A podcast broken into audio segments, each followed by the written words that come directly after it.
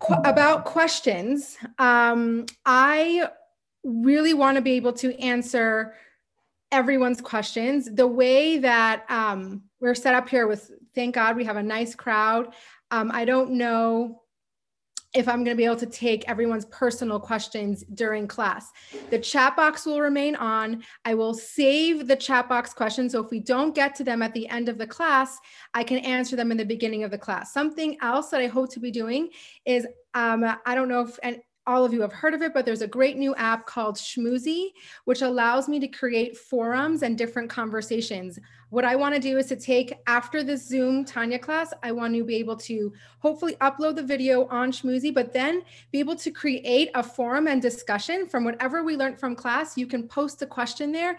And what I love about that forum is I can answer by by text, or I can also voice note and give you an answer that way, which for me is so much easier than be like Tanya's, you know, involved. It's much easier to be able to talk your answer than to just, um, you know, have to type it. So there'll be a lot of different things that I'll, you know, keep you posted along the way.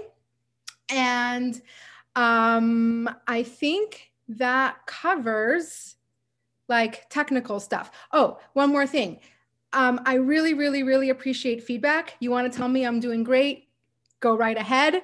If you want to tell me where something can go better, that's where I really want to hear from you. This is really, really new for me. I've never done anything like this. So I'm sure that there will be plenty of room for improvement. And I want to hear from you um, what's working, what's not working. The, and like I said before, the more faces I can see, the better. I love to see your face. I love to see your reaction. Usually I can tell if someone's super confused. I'll be like, okay, we need to talk, explain that more. But if I'm talking to a bunch of black screens, it's hard to do that. I also understand I am a mom. It is the middle of the day. I understand that if you're doing other things while listening to this class, I really, really, really am okay with that. And if you need to leave your screen off, I'm totally cool. But if you are just, you know, able to open your screen and, and join me face to face, super amazing. Okay, so here we go. Um, we are going to start with a slight, a little bit of an introduction. And what we're going to, Tanya is something that is you can study peripherally and you can go into so much detail and depth what we're going to be doing what my what i envision for this class and hopefully we'll get to you know finish the whole book of tanya together is that we're going to kind of be taking like a bird's eye view. We're going to be looking at this tanya with like the big concepts the concepts that we are going to be using to practically impact our lives. So we might not, oh, if, if you have learned Tanya already, you might realize that I'm going to be skipping over some stuff or I haven't touched upon certain areas. That's intentional. It's because there are certain things that I want to focus on. And I also am very aware that we have, thank God, people from all over, from all over the world. Um, with different Tanya backgrounds. Some not, are not even sure what Tanya is, and some have learned Tanya many times. Let's all come with a blank slate and we can, you know, we'll do this together. And for my, for me, even like when I, every time I prepare for Tanya, I always learn something new. So I'm hoping that the way we're learning and how we learn is going to offer a fresh perspective, even if Tanya is something that you're familiar with. So let's basics, basics. What is Hasidus? Right? What are what Tanya is a book of Hasidus, right? So what is Hasidus? And Hasidus is, and I love this this translation of Hasidus, is because basically it's the worldview and the way life uses the most important and esoteric and mystical concepts but in a way that's supposed to impact and and and affect your life in a practical way. So Hasidus is taking something the loftiest part of the Torah, the most mystical, you know, you know intense parts of the torah but we're using it in the most practical way. We're, so we're literally going from highest to lowest and that is the beauty of Hasidus, the ability to take these concepts and really apply them. My tanya class is not about how much knowledge you're going to gain and all the technical stuff you're going to learn. It's really about how are we taking these concepts and applying them to our lives. I like to call Tanya like the OG self help book because as you, the more you learn Tanya, the more you realize how practical it is. And I'm very, very, um, involved in the therapeutic world with my therapist, my kids' therapist. I talk to therapists all day. It's like my full time job. And the more I study Tanya, the more I like realize like this is the source. This is where all these, you know, smart, like it's all sourced in Torah. It all comes from here. And it's been so fascinating to, you know, see how it how this happens. Okay. So we want to be able to apply what we're learning um, and like actually apply it to uh, make it ap- applicable to our lives. Um, one thing that I forgot to tell you is at the end, the last five minutes of the Tanya class, we will end with a, a short meditation. Um, trust me, meditation is really difficult for me, but when it's in little five minute bites, I think it's really doable. And what I, what I, why I do it this way is because Tanya, first of all, is the biggest proponent of meditation. That's one of the main tools of Tanya that we're going, that are, are used.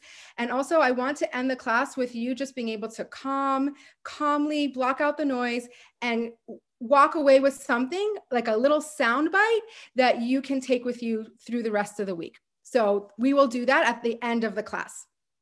Okay, so we have a little bit of a broader view of what Hasidus is. So now what is Tanya?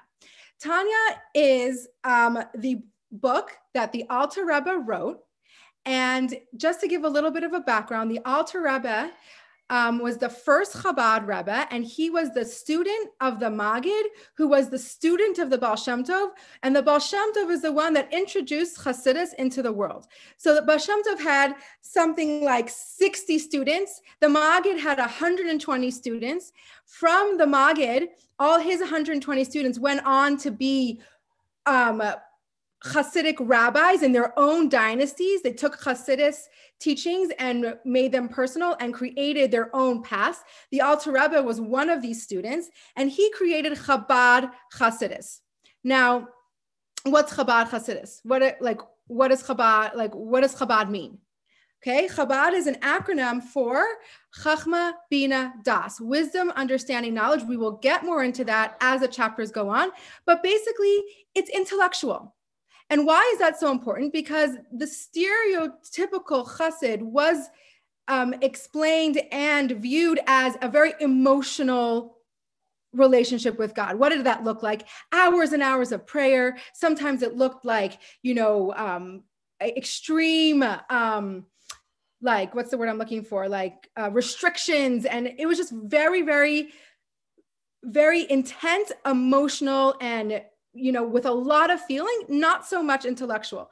Comes along the Alter Rebbe and he says, We are going to serve God with our mind, and our mind is going to control our heart.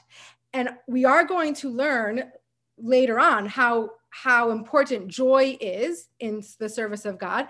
But the most important part is that we control our mind. We control the things that we think, the things that, and if when we control the things that we think, it then controls how we feel, and we will get into that in depth. Okay, so the Alter Rebbe decided that he's, you know, or decide, or he was the the, the leader of the Chabad Hasidic movement. And basically, how did the book of Tanya come about? Everyone wanted to speak to the Alter Rebbe personally, right? Everyone came to him with their existential spiritual crises. And the Alter realized that there's no way that he's going to be able to answer every single person's question all the time. And then he also realized that so many people are coming with the same question. So why not, you know, save time and be practical and make sure that everyone has access to this information? So he decided he started writing the Tanya. Tanya was first written in pamphlets that were distributed, then it was printed and bound into a book. Now, what is so special about that is that the the the Tanya is basically like having a private audience with the Alter Rebbe. When you are studying Tanya, you are literally going. Uh, the Tanya has a specific order, which we'll talk about, and you're you're you're asking your questions and the Alter Rebbe is answering you. It's like a personal private audience. Like if you were to ask this question to the Alter Rebbe, this is what he would tell you. Now, we said before that um, Chabad is an intellectual chassid. Um, we take the study of mysticism and we understand it and then we can take it to heart. So for example, this is the trajectory. It's until we we understand it in our intellect, then we feel it in our emotions and then it affects our behavior. And that is really the whole point of the Tanya to teach us how to do that. How are we starting with our brain, then moving to our heart and moving to our actions? We don't want to act on impulse. We want to have this thought process of how we think and feel. Now, the Tanya is laid out as has a has is is not you would think that it might be like almost like a Hasidic encyclopedia, right? Like look up something, you you you, want to know what this something means, you you look it up, you find out whatever. That is not what the Tanya is. The Tanya is not an encyclopedia because how is an encyclopedia organized? Through alphabetical order. That that is not how the Tanya is organized. The, the Tanya is organized in in a, a thought out succession of what comes first, right? So it is informational. It is it, is informational and inspiration. So you're not gonna like if you're looking for a book that you can just like flip through and say, oh, what is um Kalipa? I need to look that up. The Tanya is not gonna like have that organized for you in that way.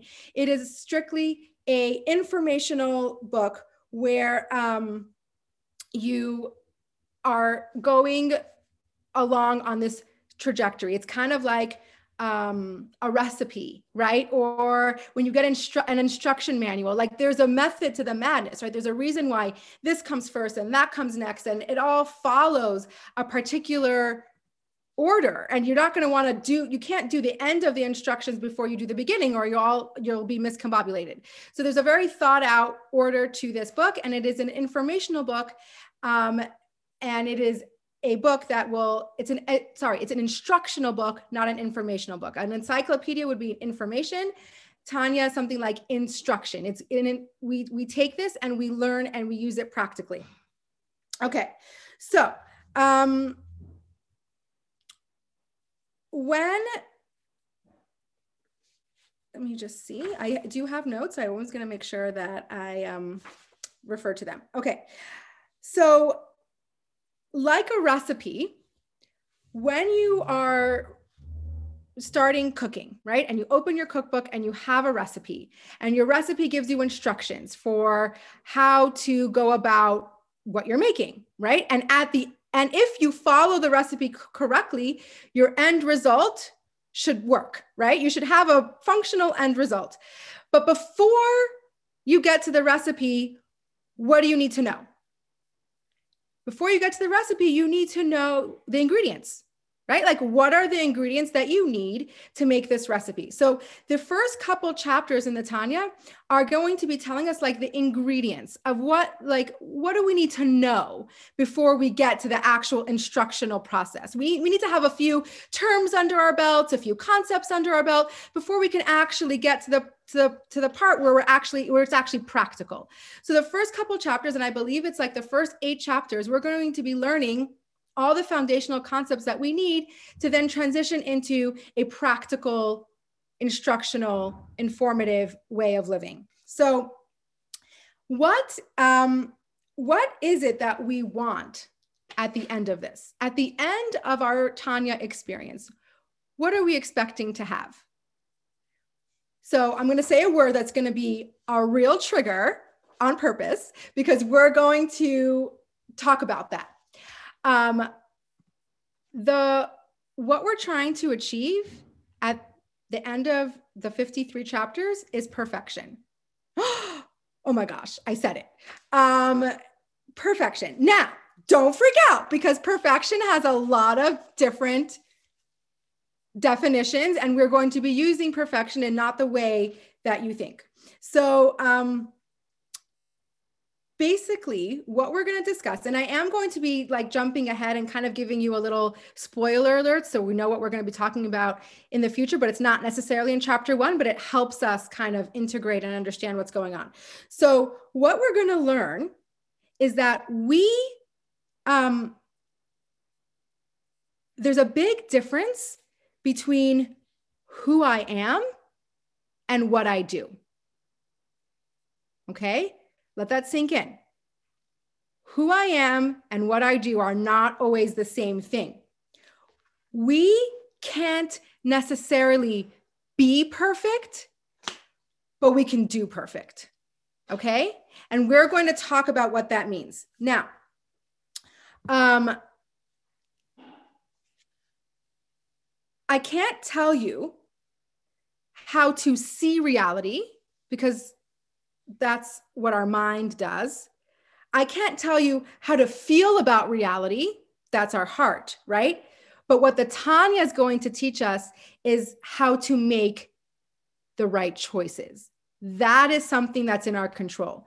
So, how we see things and how we feel and who we are at our core, we might not be perfect at our core, but we can learn how to have perfect behaviors. Okay. We can learn how to have impulse control. We can learn how to make choices and understand where our control lies. Are you with me so far? Did anyone be like, oh, I'm out of here? This isn't, you know, like, I don't like the sound of this. I'm out. Stick with me. I'm telling you, it's going to be good. So, um, what is what does that mean? Now, we are going to be introduced to different categories of people. One of the categories of people that we're going to be introduced actually not really until chapter 12, but I'm going to give you a little sneak peek so you can understand what, what's happening here, is a person called the Beinoni. The Beinoni, and we're going to get into him, we're going to get into who this person really is in much more depth later. But just briefly, a Beinoni is someone who's emotionally conflicted, but behaviorally perfect. Okay. So he has a ton of conflict inside of us. He doesn't feel, he doesn't, he himself in his core is not perfect, but he has mastered the ability to behave perfectly. Okay. Now, why is this so important? Because the not, another name for this book is called Sefer Habenonim. This is our goal.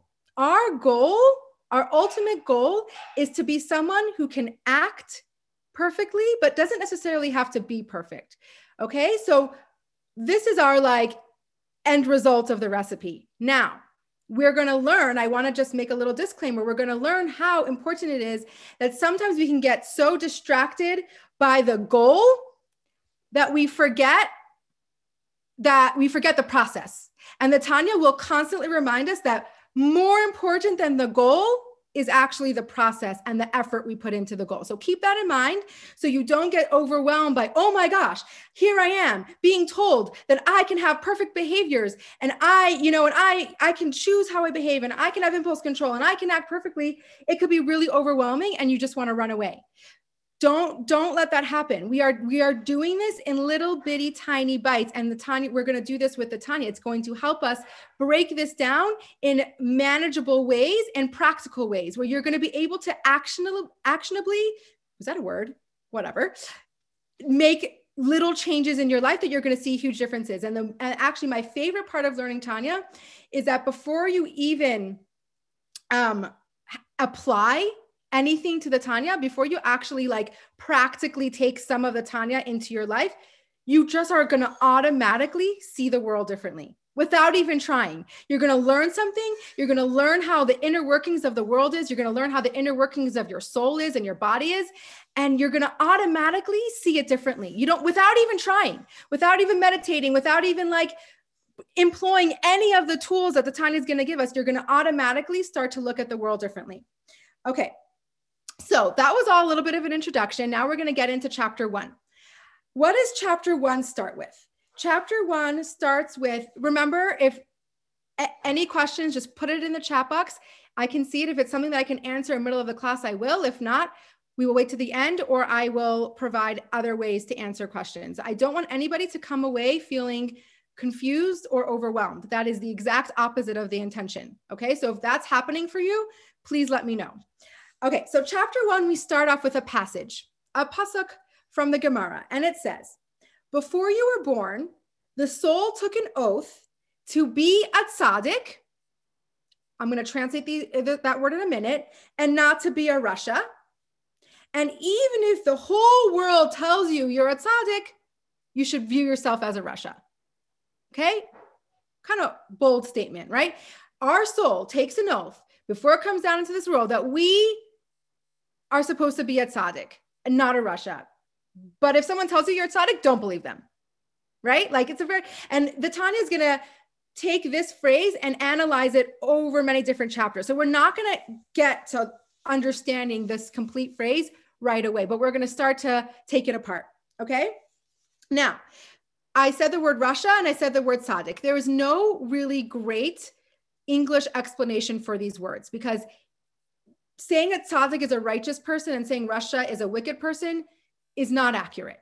Okay. So we're going to give these words Tanya definitions. And I'm hoping from then on, we I'm going to ref, refer this to tzaddik and rasha and not in the English definition because I don't want to say righteous and I don't want to say wicked because the furthest thing from for a rasha is, is a wicked. That's not the right translation. So we're gonna define this according to the Tanya, and then we're gonna reusing these Hebrew terms. Is everybody okay with that? Nod your head. okay, good.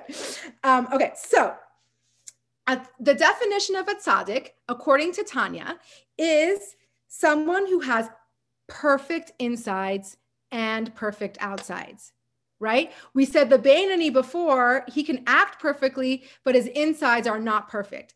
That's the tzaddik need, he doesn't need impulse control. He is perfect inside, perfect outside. Everything he does is congruent with God. Now, if you want to take a t- like, I know where I fall, which category I fall into. I can't speak for all of you. I think most of the world falls into the rasha category, which we'll explain. But if you want to take the tzaddik test at home, this is what you do act on every single impulse that comes to your brain. Okay. If at the end of the day you have only acted holy, you're a tzaddik. Okay. Simple as that. Um, chances are I guess in my life, that is not going to happen. If I acted on every impulse, I'd be in a very bad place, right?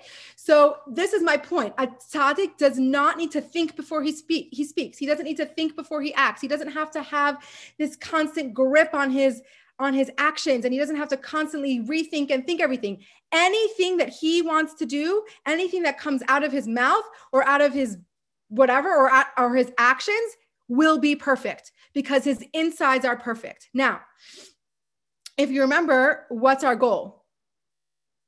Our goal is to be a Bani. Being a tzaddik is not even on our radar. We are not even supposed to be striving for that. That is something that happens once or twice in a generation, and that is a godly thing that God decides who's going to be a tzaddik. We're not. Don't even put that in your your your like radar. This is not our goal. Our goal is not to be perfect on the inside. Okay, so like that is something that we just take off the table. But it's really important for us to understand to give us context because we're going to really delve into what is a Beinoni and to understand, we need to understand the contrast of what a tzaddik is and what a rasha is. Okay, so now we know what a tzaddik is. What's a rasha? Somebody who can't always control their behavior. Simple as that.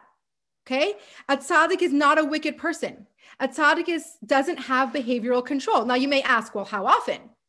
It doesn't matter because if you don't have behavioral control at all times, you are not a Beinoni because a Beinoni has behavioral control. He doesn't have perfect insides, but he has perfect outsides. And you're definitely not a tzaddik. You're somebody who struggles on the inside and also struggles on the outside. Sometimes we win and sometimes we lose. Sometimes we act godly and sometimes we act not godly.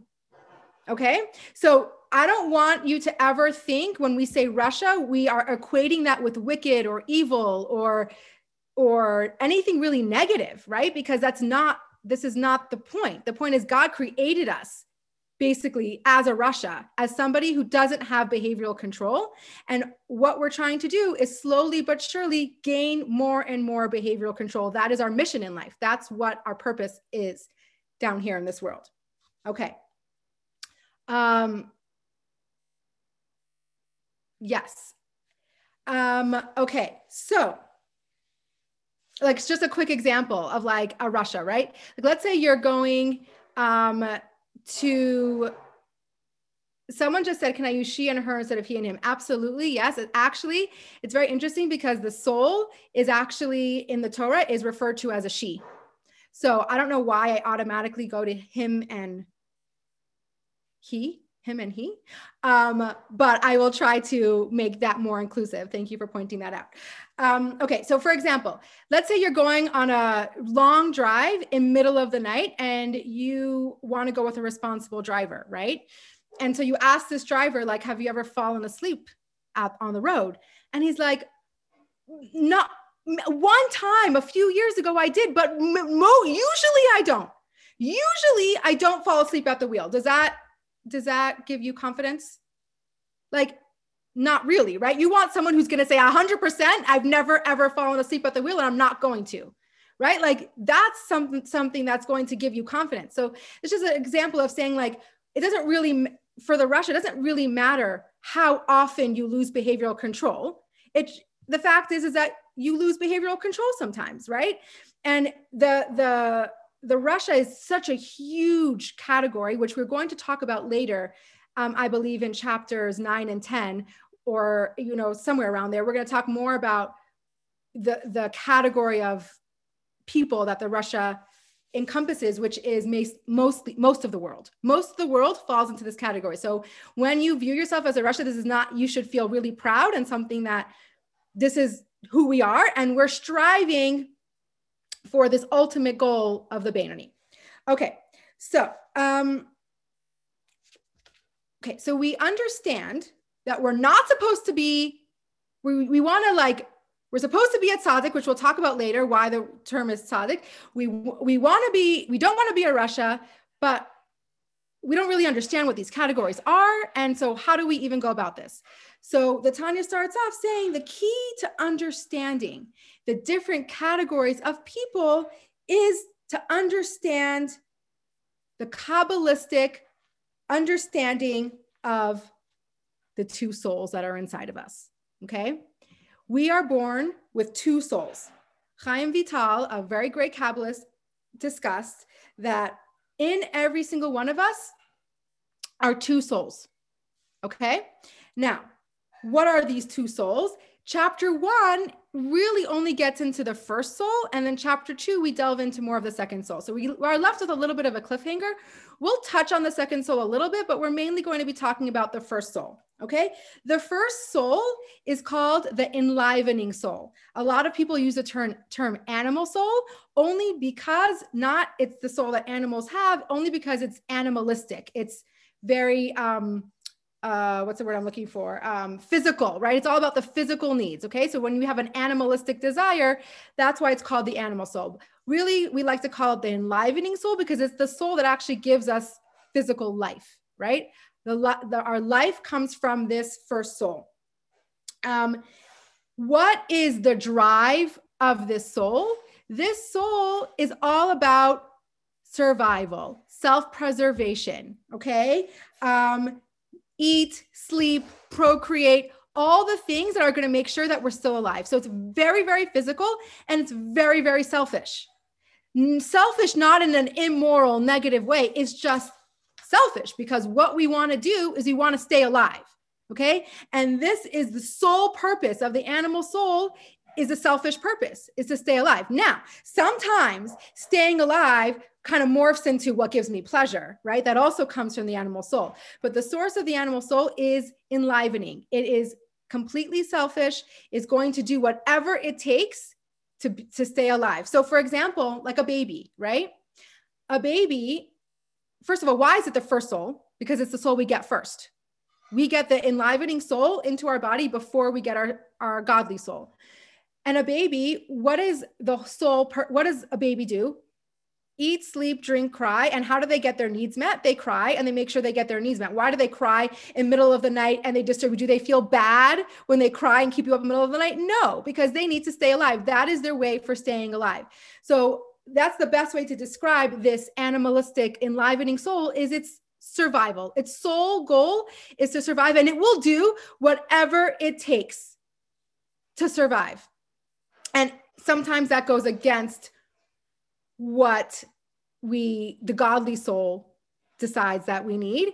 And um, and then this is where the conflict happens. Okay, so we um, so remember this is not an amoral it's not an immoral soul. It's an amoral soul okay? This is it's not about morals. This is about self-preservation okay? So this soul is all about physical animalistic needs the second soul which we're going to really get into more next week but just so we have a little bit of a contrast is selflessness okay it's the exact opposite of your enlivening soul okay its sole purpose is to reunite with God, is to connect, to re to re um, uh, combine itself with the godly light, right? Like it's constantly striving to reunite with God. What is that? Complete selflessness, right? So we have um, two souls within us. One is completely selfish, one is completely selfless, and they live inside of us, wanting two opposite things. What do you think that feels like? Have you ever like had a really spiritual experience and has and have been like so inspired and you're all in and you're like, wow, I feel so connected to God. You walk out of the synagogue or you walk out of the class or you walk out of the spiritual environment and you see like I don't know, this amazing restaurant, and you're just like, oh my gosh, it's all about the delicious food.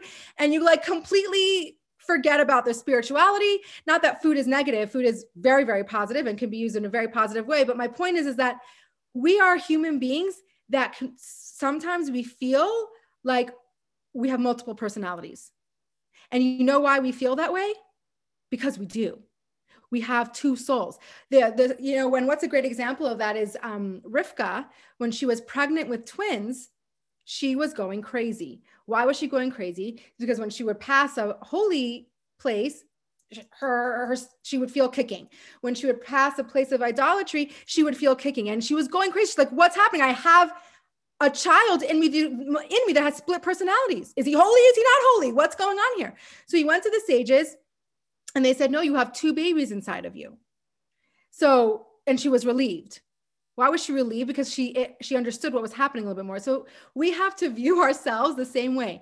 We have two alive kicking souls that are kicking us in opposite directions. So when you feel like you're going crazy and why why sometimes am I so holy and why sometimes am I so mundane and physical and why do I feel like I'm all over the place? huh, you know why? It's because you have two souls and you have two souls within you that want two opposite things. And that's how God created you. So you're not crazy. You just have to figure out how to navigate this situation where you have two things inside of you that want completely different things. So, one of the most powerful things that I took away from this chapter was when I when I learn it every time I'm like it makes oh I'm not crazy oh, it's okay that I feel two opposing things at once. Not only is it okay, of course I'm going to feel that. I have these two souls within me that want me to do two opposite things and they're fighting. And each one fights for complete control. none of them are working, they're not working together. They want complete control of you. So that could be crazy making. And I just come away with that feeling like a little bit like, like Rivka did when she t- spoke to the, the sage telling her that she had two babies. Like, oh, I have two souls inside of me. Of course, it feels crazy at times, right? Like that's how it's supposed to be. Now, the question is, is how do we slowly but surely um, allow our godly soul to dominate and not our enlivening soul? Okay, are you with me so far? Okay. Any questions in the chat box? I can see them coming up right now, so I can interrupt for a question. Okay, so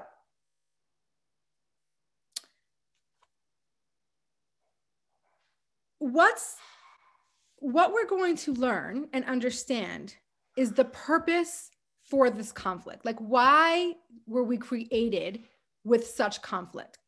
Like, why do why do we need that, right? And also, we are going to learn methods and techniques to manage the conflict. Okay, so now we know we have major we have major conflict inside of us, every single one of us. Okay, why? Why do we need that conflict? We're going to get into that, but I'm sure you can imagine like we if we came down here perfect, what would be the point, right? Like we understand, we know that we're here to character develop, to change the world, to change ourselves. If we came in here all tzaddikim, what would what would be the purpose, right? So we can understand a little bit of why there's a conflict inside of us, and we'll understand more as Tanya goes on. But you can't, God can't just put two souls inside of us create such conflict and not give us tools to figure out how to manage the conflict, right? And this is where Tanya is so powerful because this is literally the informational, in, the instructional book of how are we going to manage the conflict inside of us. Okay. So um, we have internally two souls that are always going to be vying for complete control. Okay. Now we know that. We know, remember, the first eight chapters, we're, we're getting base knowledge. Okay. We, what do we know so far? Okay. We know that there's different categories of people, right? We have a tzaddik, we have a rasha, and we have Beinoni. Most of us are going to fall into the rasha category. And what's our goal? We want to get closer and closer and closer to this Beinoni character. Okay. We, so now we know that. So we have some of those things down. We also know that we have two souls right?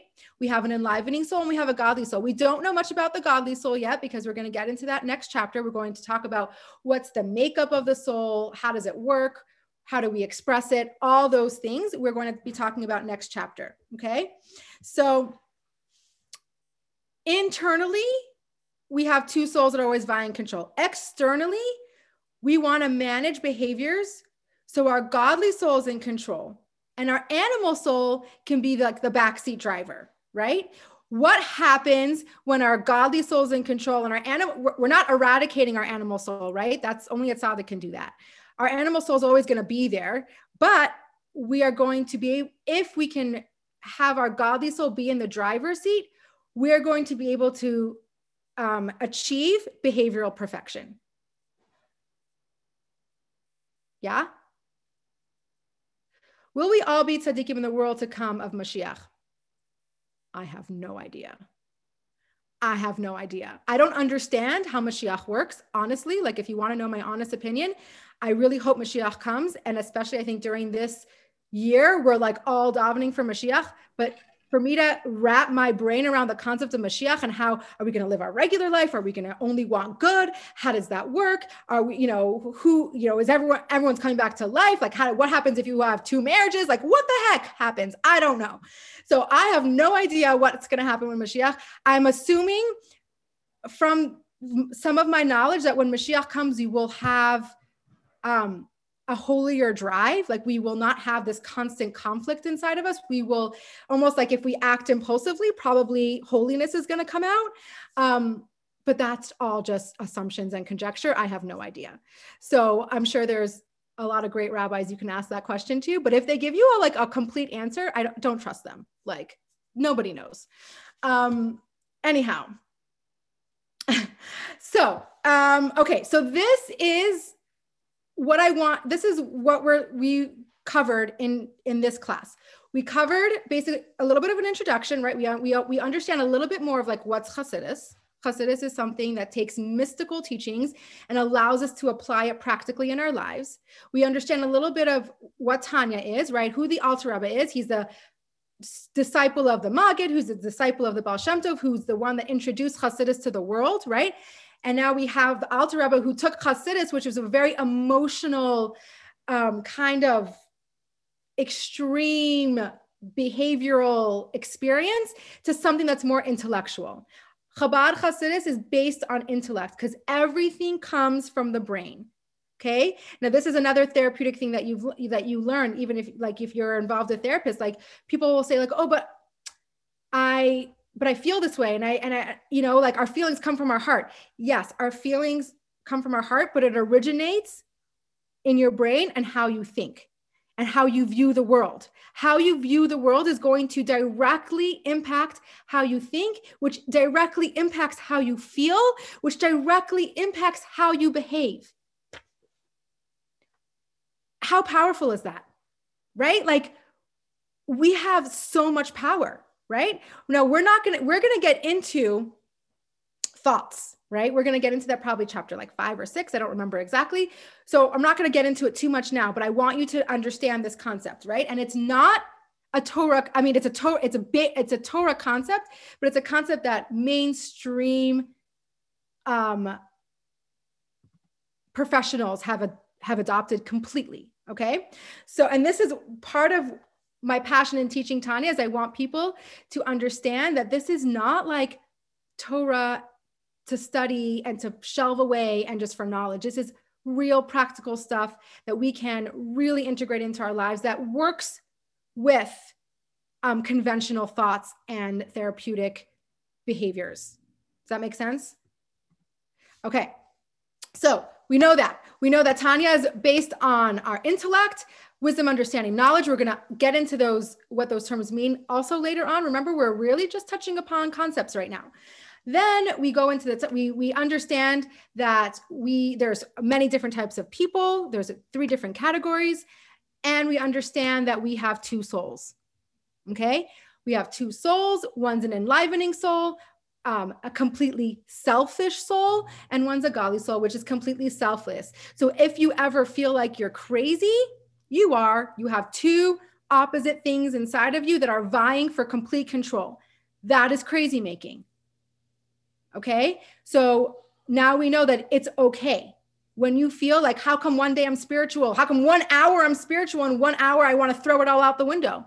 Oh, because one hour your godly soul is working really hard and is it and is um, succeeding, and the next hour your animal soul or your, you know, evil inclination, which we'll get to that later, is working really hard and is winning. Okay, it's not that you're crazy; it's just that this is how we were created.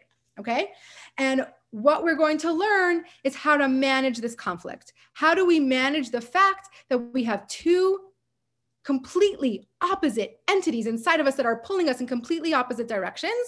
How do we manage that? Because we can. We could manage it, right? We, there are tools to do that. That is the end of the informational part of this class. I have like three, four minutes for any questions, and then we'll move on to a short meditation. Any questions? Wow, I made complete sense. That's a first. Come on, guys. Everything makes sense. Even I question myself. Okay.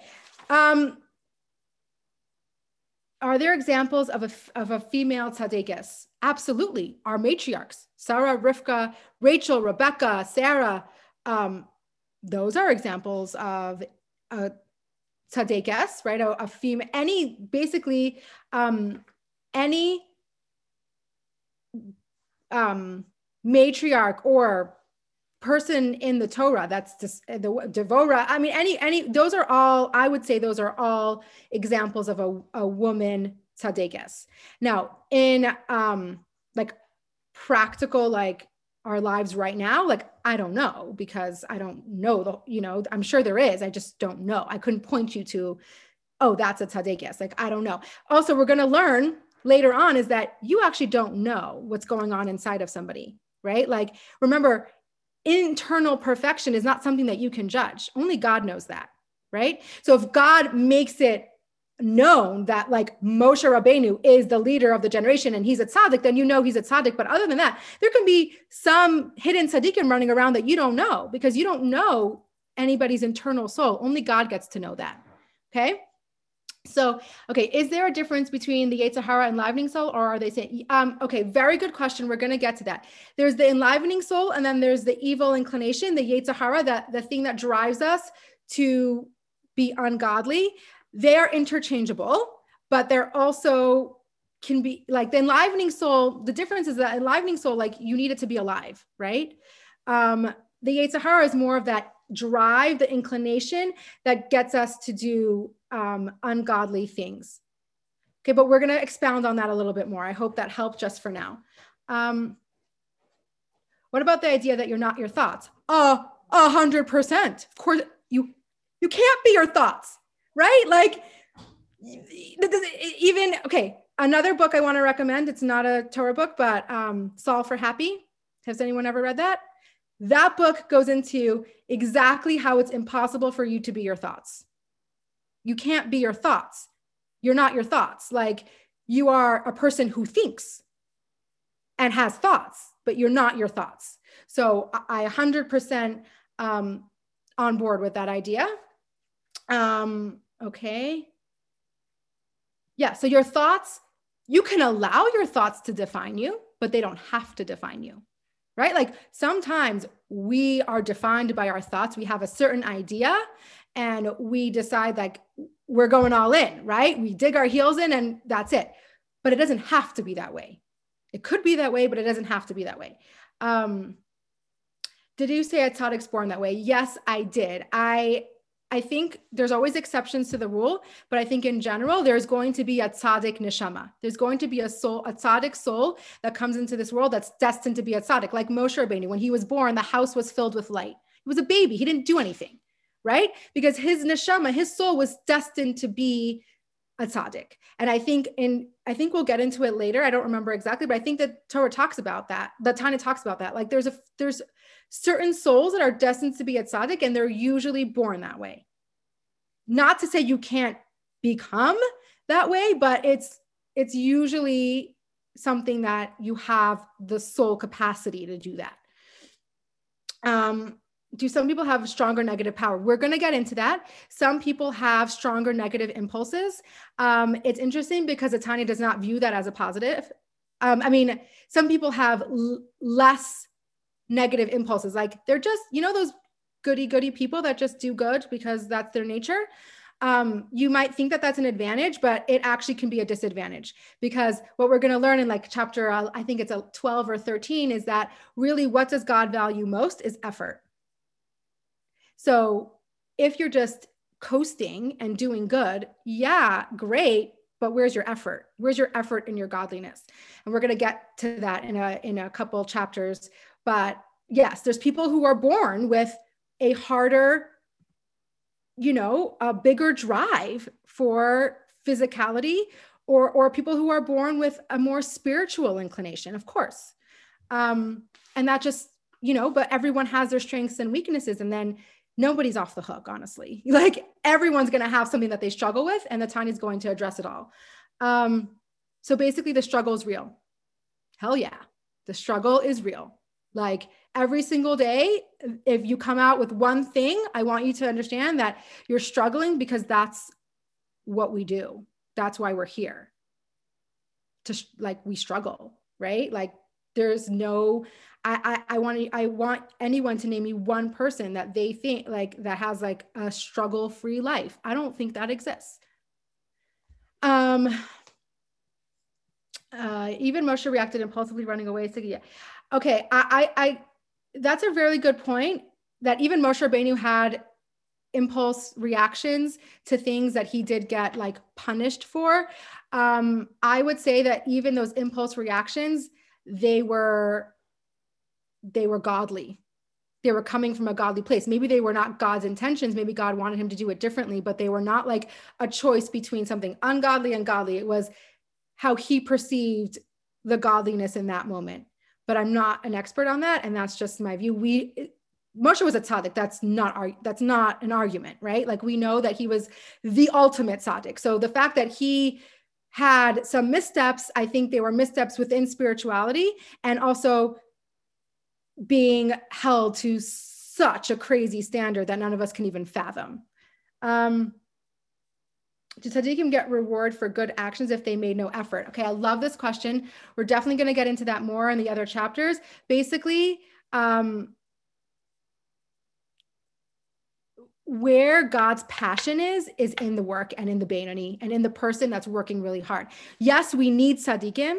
Yes, and I think even tzaddikim um, will tell you that, like, or I don't know, I'm just saying, I'm assuming that they sometimes almost wish they can have a struggle so they can have that connection with God. I think, of course, they're rewarded for their actions. Of course, they have immense, um, what's the word I'm looking for? Like benefits from acting impulsively good all the time. But there's something to be said for the effort, like we spoke about. And, and that has, that holds extreme value to God is the effort. Okay. So those are some great questions. Um, I'm going to move on to our meditation. And if there's more questions, put them in the chat box because I can save them. And then um, Khani's on here from Boss Madel, but um, I announced in the beginning, I'm going to be making a schmoozy forum for this Tanya class. Anybody can go on there, sign on it. It's super user friendly. And I want to be able to continue this Tanya discussion throughout the week. So if you're like going about your day and you're like, oh my gosh, I have a question. This doesn't make sense to me. Go onto your schmoozy app, go onto the Tanya forum, which I'm going to create. I didn't create it yet. And um, ask the question and I can engage with you and answer the question on, on there. And I'm hoping to be able to have the recording of the video on there as well. I don't know how that technically works. So we'll be talking to Khani. Um, okay. So anybody who's um, a, a meditation expert or knows meditation, I'm sorry, this is going to be really like elementary. Anyone who has never med- meditated before, great. This is going to, I'm going to walk you through it. It's going to be five minutes and you don't have to, ha- don't, okay. The first thing I want to say about meditation is don't expect any particular results. Just let it be. Okay. There's no wrong or right way to do it. Don't expect to feel like some great spiritual revelation. I'm telling you, you're definitely not going to feel that. Um, but what I, what the point, the reason why I like to end with a meditation is that it kind of grounds us, lets us kind of focus on some particular concepts that we can take with us for the rest of the week. Okay, so everybody get comfortable, preferably with two feet on the ground so you have like a firm base. And I want you to take a couple deep breaths with your eyes still open, in through your nose, out through your mouth.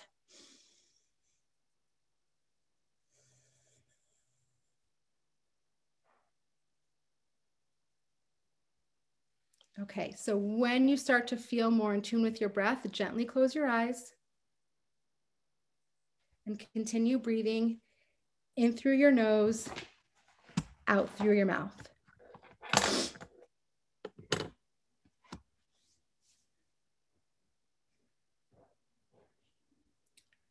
I want you to focus on your breath and allow the breath to lead your mind.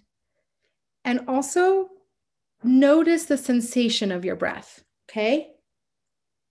You can even gently put your hand on your belly if you need to, so you can feel like the inhale and the exhale. Follow the rise and fall of the breath and the sensation.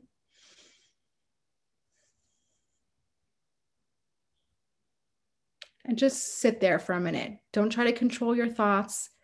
Don't try to do anything except lean into your breath. Is it fast? Is it short? Is it heavy, light, deep, shallow? Don't try to change it, just observe it.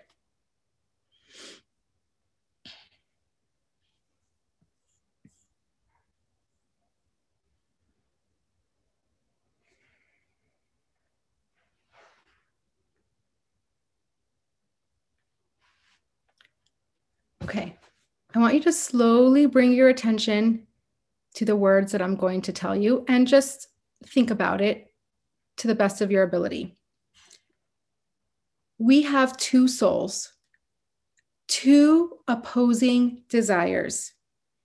We don't have the tools yet to manage it, but I want you to feel the relief of knowing that there's purpose to the conflict.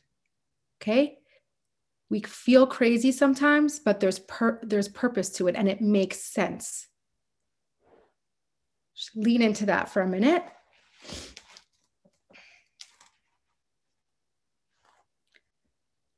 As we go through the Tanya, we are going to slowly discover who am I and what do I want? Okay? We will have a powerful set of tools to manage self awareness. We will know what we are capable of spiritually and what is beyond our reach. We will be aware of our mental and emotional limitations, but we will continue to challenge them daily, implementing a realistic and effective method. If there's anything I want you to come away with, it's that. It's that we are going to discover who we are. Self awareness is huge. We are going to understand what we're capable of and what we should let go. We're going to understand and be aware of our mental and emotional capabilities. And we're going to constantly push that boundary. We're going to continue to challenge ourselves and be able to implement a realistic and effective method of, of managing the conflict. Sit with that for a minute.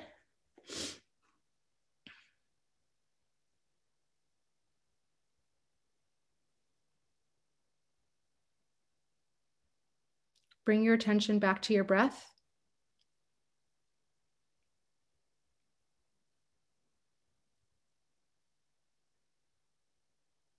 And when you feel comfortable, you can open your eyes slowly, be gentle.